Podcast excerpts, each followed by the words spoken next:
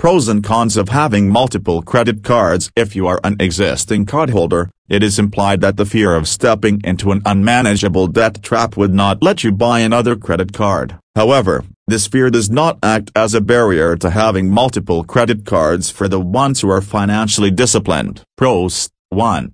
Multiple rewards. One obvious benefit of carrying multiple credit cards is that you can take advantage of various reward schemes. You can use the card that gives the best grocery rewards at the grocery store and use the travel rewards card to buy airline tickets. 2.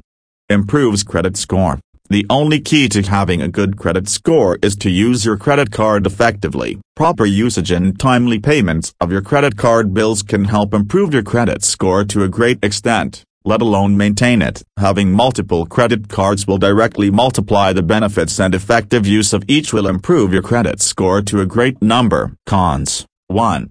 Difficult to manage. Having more than one card means keeping track of each billing cycle, credit limit, and payment due date. This can get overwhelming and missing even a single payment due date can have an effect on credit scores. 2.